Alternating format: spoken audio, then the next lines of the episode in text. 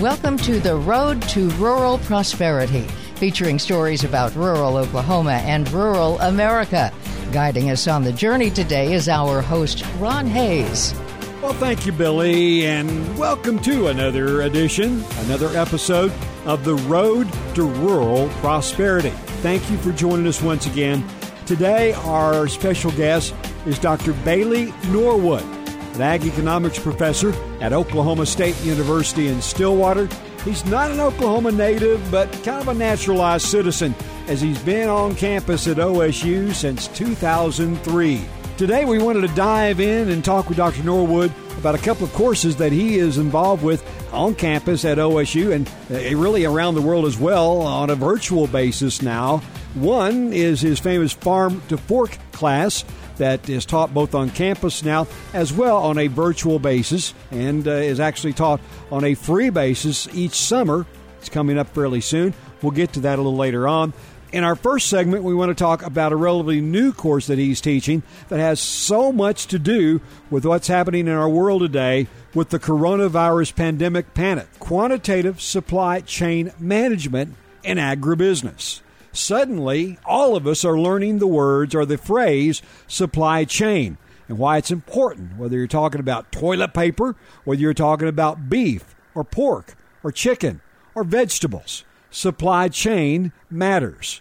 And Doctor Norwood knows a great deal about it. He'll share his expertise and talk a little bit about what he's attempting to teach his students that'll help them in the real world once they graduate. Today's Road to Rural Prosperity being powered in part by the Oklahoma Rural Water Association. They're celebrating fifty years here in twenty twenty, having been established back in nineteen seventy. We'll be back with Doctor Bailey Norwood on today's Road to Rural Prosperity in just a few moments. The Oklahoma Rural Water Association. They've been representing water and wastewater systems across Oklahoma since nineteen seventy. The Oklahoma Rural Water Association was formed to enhance the quality of life in rural Oklahoma through the development and delivery of services and programs for the benefit of O R W A members and the rural people they serve. The Petroleum Alliance represents every segment of the oil and natural gas industry, speaking with one voice when advocating for the interest of its members, landowner partners, and employees. Our mission is to enhance Oklahoma's economy and every segment of the energy industry.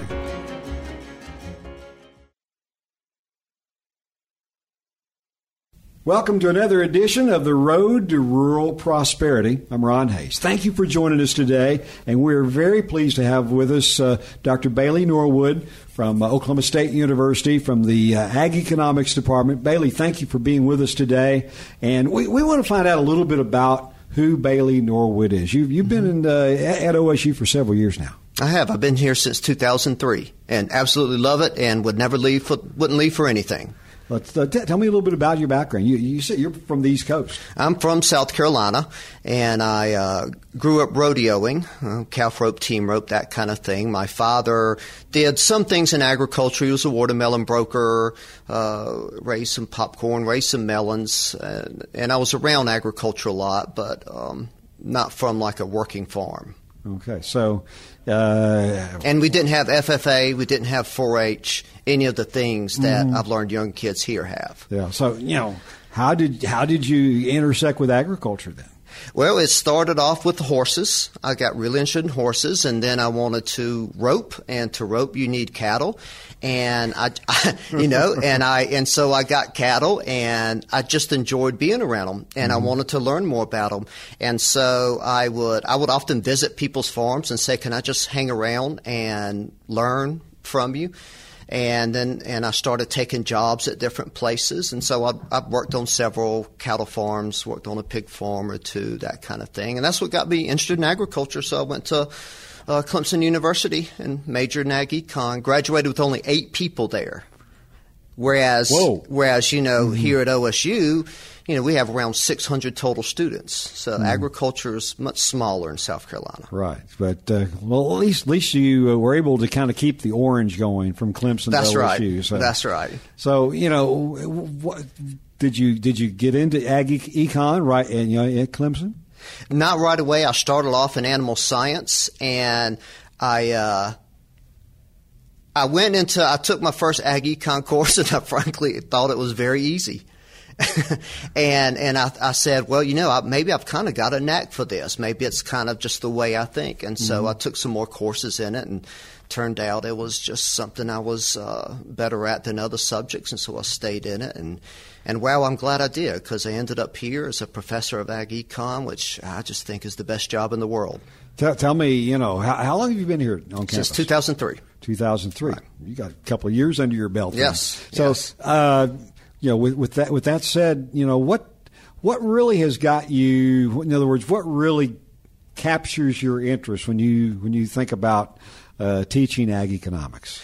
Well, I love being at this particular university because they uh, this is going to sound kind of cheesy, but they actually they really love the students. They really care about the students. And, you know, you go to any university, they're mm-hmm. going to tell you students are number one for us. Their success is the number one thing for us. But it isn't always like that. But here in the Ferguson College of Ag, it really is. Like, you can just – it's the culture. Mm-hmm. Like, when, you, when you're a professor in the College of Ag, you don't – and you're got a teaching appointment, you don't get tenure unless you're a good teacher. Mm-hmm. And that's how you make sure you have good teachers and, and teachers who care about the students. So what that means is, you know, there's probably someone listening to this and I've advised their child or taught their child. That means I can spend extra time and make sure I do a really good job advising them, really good job teaching, and I'm going to be awarded for it and I'm going to be appreciated for it. And that just makes the job that much better. And the kids we get are just great students. They really are. I, I bet one, there's one or two of your students that are out there. They probably too. are. So, and, and they, they got kids coming up, and they're going to be at O S U before too long. So. That's right. I'll be a granddad soon. Indeed. So you know, tell, tell me about uh, some of the, the courses uh, that, that kind of stick in your mind that uh, that you've been able to, to uh, be a part of and actually teach. Sure. Well, I'll tell you about the three courses I'm teaching now. To, to me, they're the more interesting ones because they're the, the three newest courses we have. I've mm-hmm. had the, the privilege of being able to suggest new courses. The department approved them and then had the opportunity to actually do the courses. Mm-hmm. So, so one of them is a course called Researching Consumer Food Preferences, where we teach students how to do focus groups, consumer surveys, even taste tests. Uh, we get to eat food, and, you know, students like that. Uh, another one is Farm to Fork, which you can kind of think of as an ag literacy, literacy course, and I get to teach students in so many different majors in, in, in that course, and we get to go out and do a lot of hands-on things as well. And then finally, the newest course we have that I've only taught for two years is a supply chain management course. Now, that last one, Uh, I guess maybe more so than uh, any time recently. That that boy, it uh, has caught a lot of folks' attention as far as uh, we're we're all about supply chain management right now. I know if you if you haven't heard the word supply chain before um, COVID nineteen, you certainly have now. Mm-hmm. You know, it's and. And the one good thing that'll come about of is going to make it a lot easier for me to teach the class next semester, because I'm going to have a whole module on supply chain topics during COVID, and it's going to provide a, a great teaching experience. I'm, I'm sure you're writing notes down furiously right. as we speak. Right, I right. mean, uh, you know, this, this a lot of case studies right here as far as what supply chain is all about, right? Oh, exactly. And, you know, the, the toilet paper one it is, a, is a great example. So, you know, most people have noticed that we're running out of that we ran out of toilet paper for a while, and when you really look into the reasoning behind it, yeah, some con- some consumers did go and buy a lot more than they needed. There was mm-hmm. kind of a rush in it, but it was also the case that you've got this one supply chain for toilet paper for like um, offices and private businesses. And it's one type of toilet paper. Then you have the other type of toilet paper that goes into the grocery stores.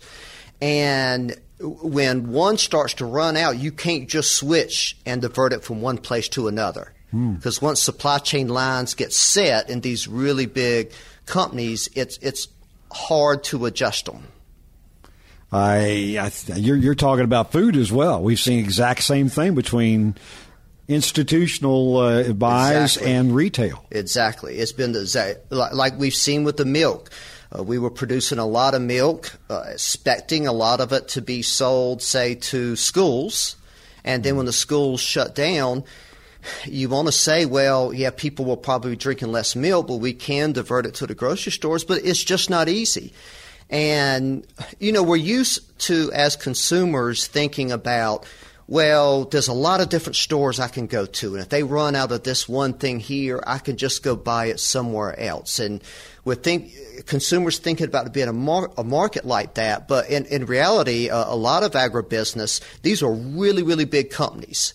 And they're better viewed as almost like a almost like an army than they are, say, a, a small shop. And they are brutally efficient because they designed these supply chain lines to be very efficient. And part of that is having really good relations with certain suppliers and knowing mm-hmm. their suppliers well and working well together.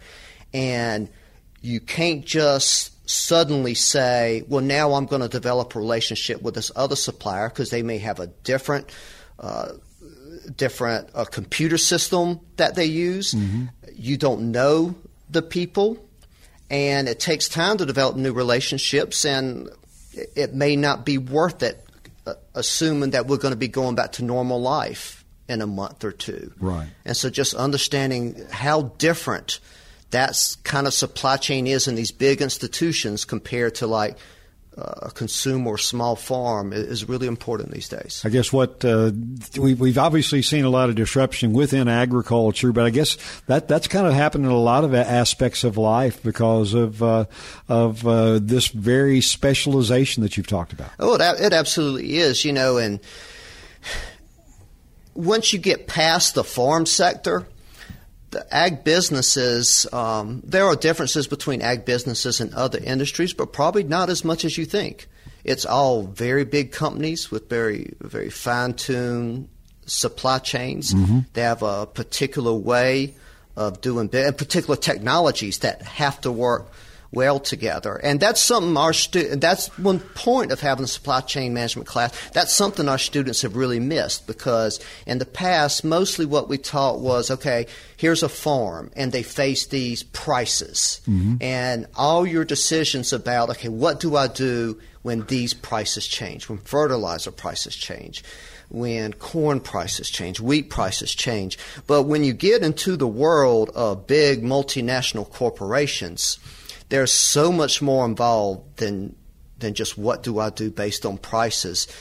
It's um, well, it's it's. I'll go back to the metaphor uh, of an army. It's like when you when an army goes to war, there's a lot of things involved, and they all have to work together. And you got to make sure everything's prepared well beforehand. And so you are required to deal with a lot more than just prices. You have to work with a lot of people mm-hmm. and a, a lot of different technologies. What uh, you know, as you as you've observed, uh, I'm sure with a lot of fascination, the things that have gone on uh, with shortages in some areas and simply not being able to get uh, from point A to point B in, in others.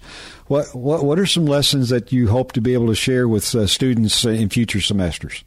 Sure. Well, one kind of big lesson is that a lot of companies are learning that they didn't really understand their own supply chain. For so many years, they had this these maybe few suppliers who were so reliable, they felt like they didn't need to understand, say, where those people's inputs came from. Mm-hmm. And so when there is a backlog of a shipment of something, say, from China, they know it may be an input that eventually gets to them, but they don't know if their input supplier relies on these other people.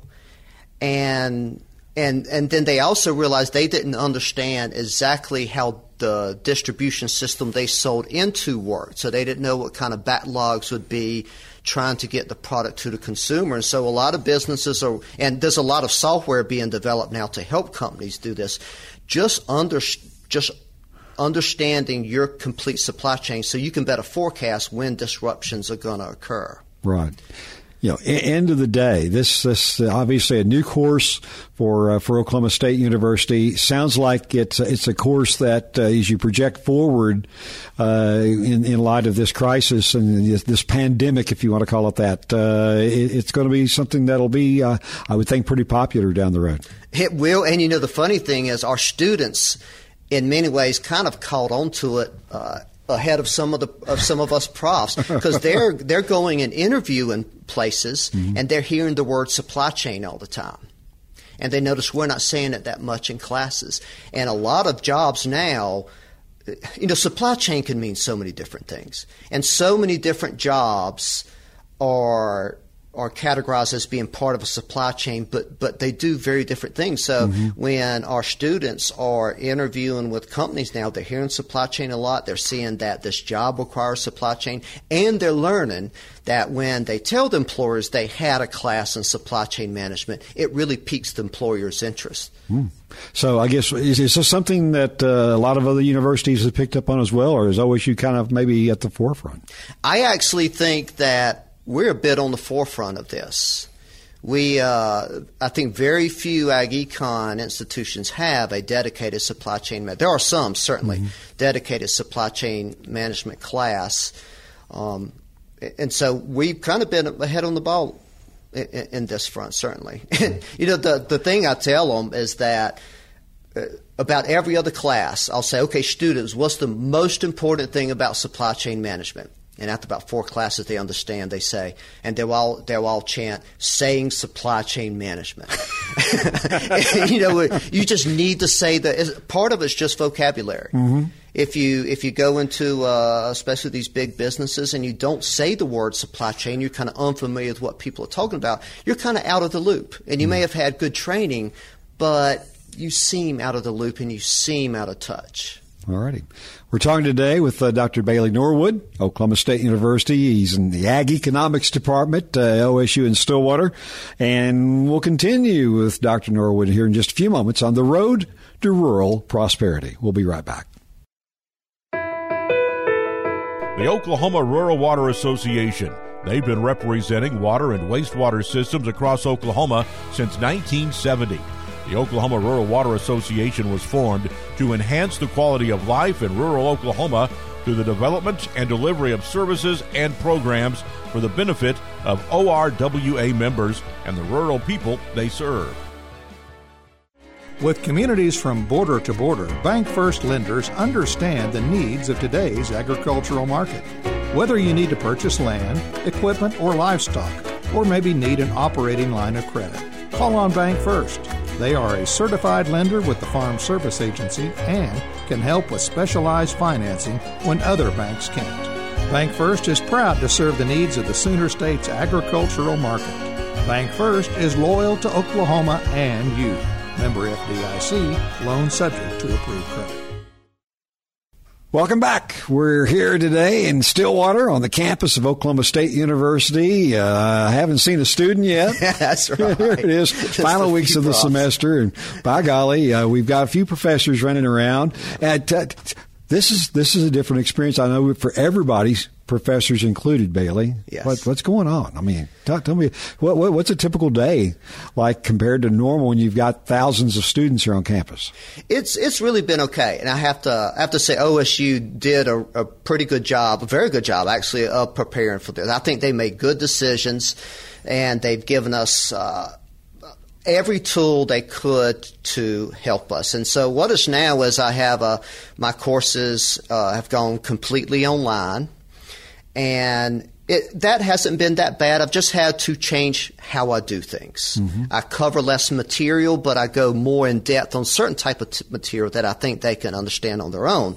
Uh, but I've had a number of students who have gone back to their home country, and you know it may take them a week to get back there. Then they're quarantined in a hotel room for two weeks, and so you've just got to be really patient with them in getting assignments in.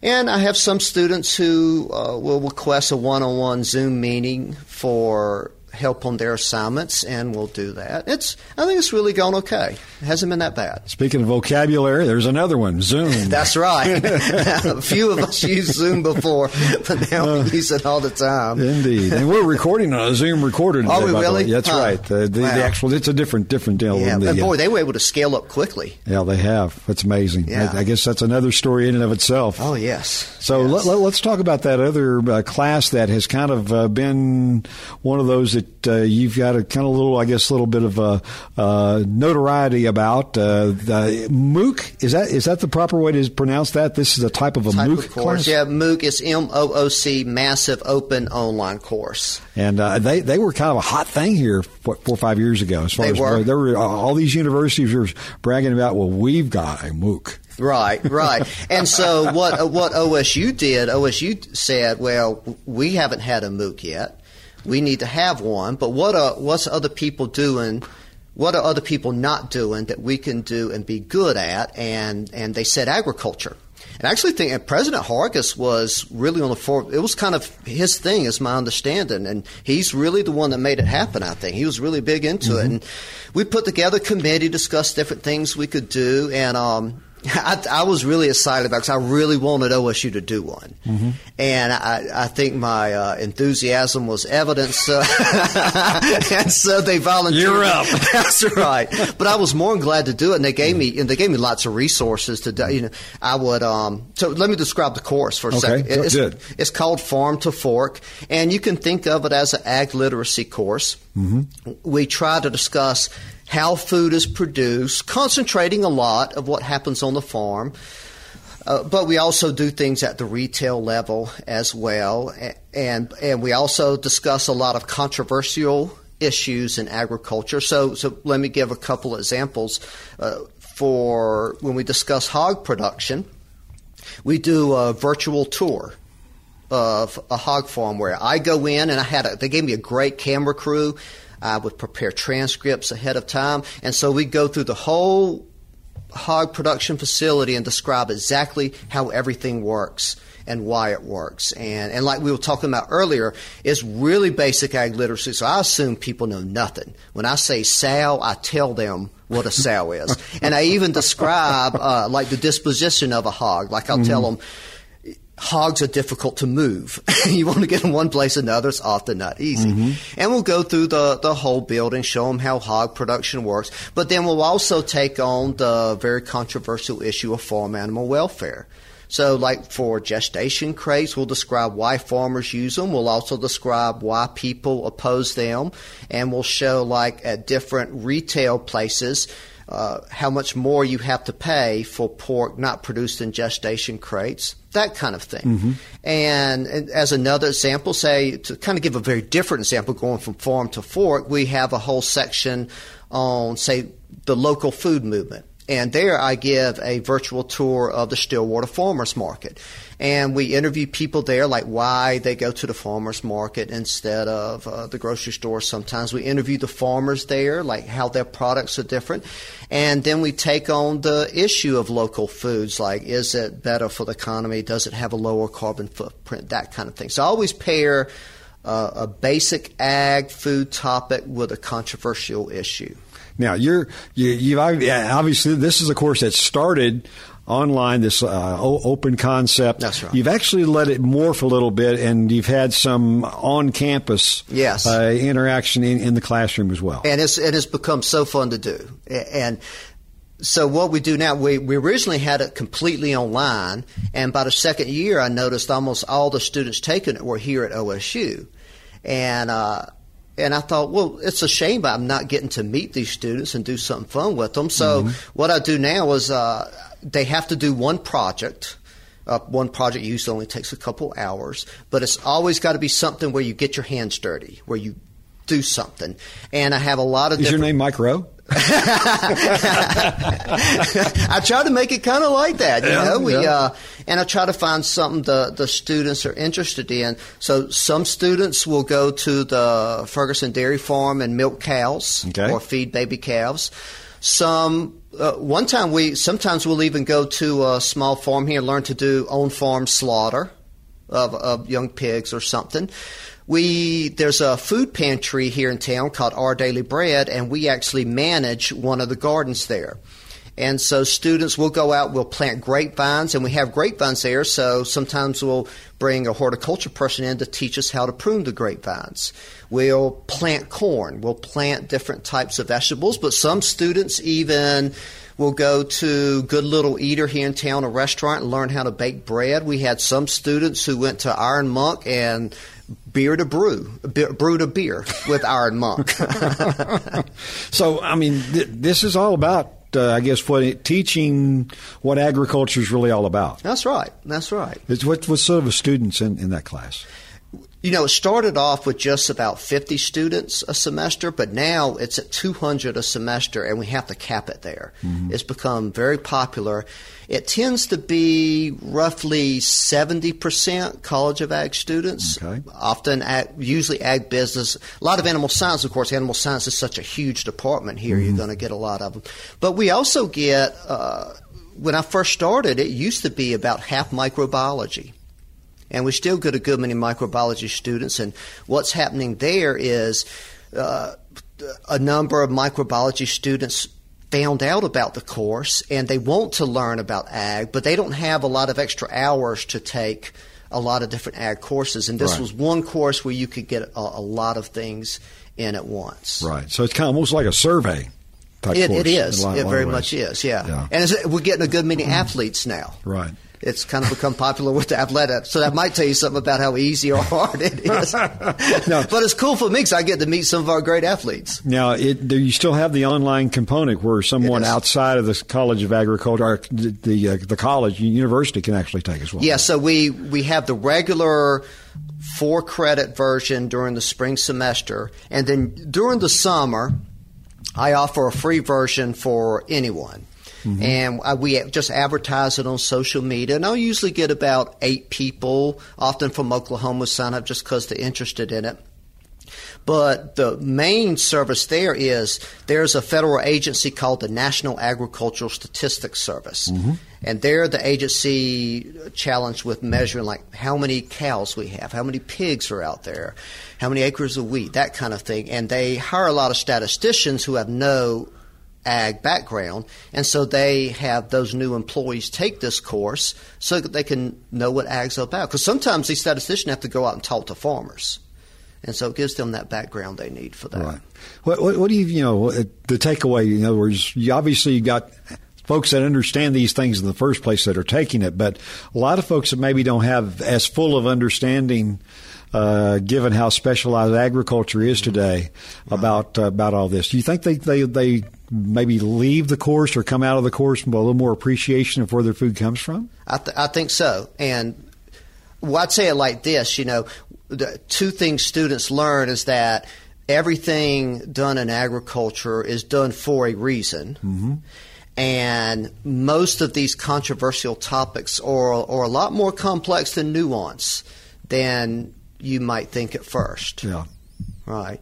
And so, you know, we'll have um, certainly a, a number of students will be at, they'll start to be more accepting of, say, G M Os once they learn what they really are, things like that, I would say. And then, you know, the funny thing is, you know, Oklahoma's a big ag state, and we have lots of farm kids, but typically they're wheat and cattle kids. Mm-hmm. They know how to work cattle. And they know got all the belt about, buckle. Right. That's right. They show these animals, but they know very little about vegetable production. Mm-hmm. You know, they may they may not know anything about egg production, and so they get exposed to those different things. So even the farm kids need it, really. Right. You know, uh, summertime's coming. Are you going to have another class this year? I will. I will. How, how can somebody find out about that? The best thing to do is, so just go to bailey norwood dot com. Just Google Bailey Norwood, B A I L E Y, Norwood, and you can find my homepage pretty quick. And just shoot me an email and tell me you're interested in the class, and then I'll email you back when you can sign up for it. Okay, that'll be coming up this summer, and it can be taken from wherever they're at. That's right. Probably available starting mid-May, I'm thinking. Okay, very good. Bailey, thank you so much for well, your time you. today. It's been a pleasure. I, you know, one, one other question as far as, you know, when you, when you think about where we are Uh, a lot of lot of crisis right now going on within the world of agriculture because of COVID nineteen and low prices that right. uh, and the the un, uncertainty of the supply chain right. that we that we're living with right now. What what what do you where, where are we are we going to come out on the other side of this thing? You think in pretty good shape?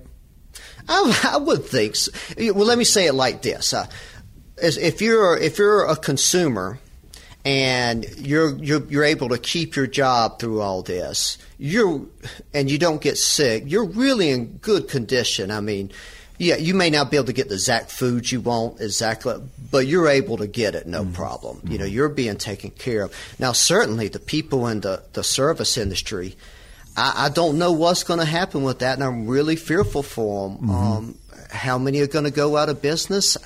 I just don't know. I don't think anybody can know. You almost have to wait and see and hope they get enough support to get us through this. And I tell you what, I do not envy the people having to make these decisions about how long the quarantine will last, because that's a tough decision.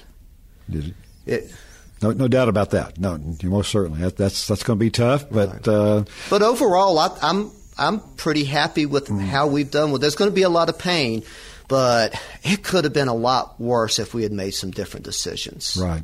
I guess what uh, the you you're pretty familiar with uh, both sides of that supply chain as far as food is concerned.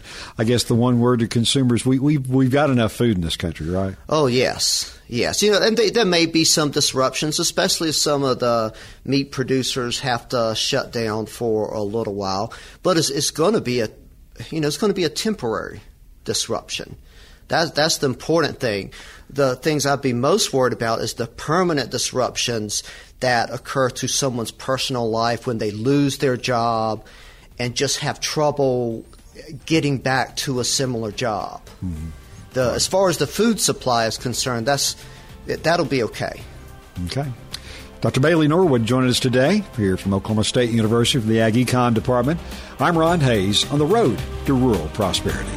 See you soon.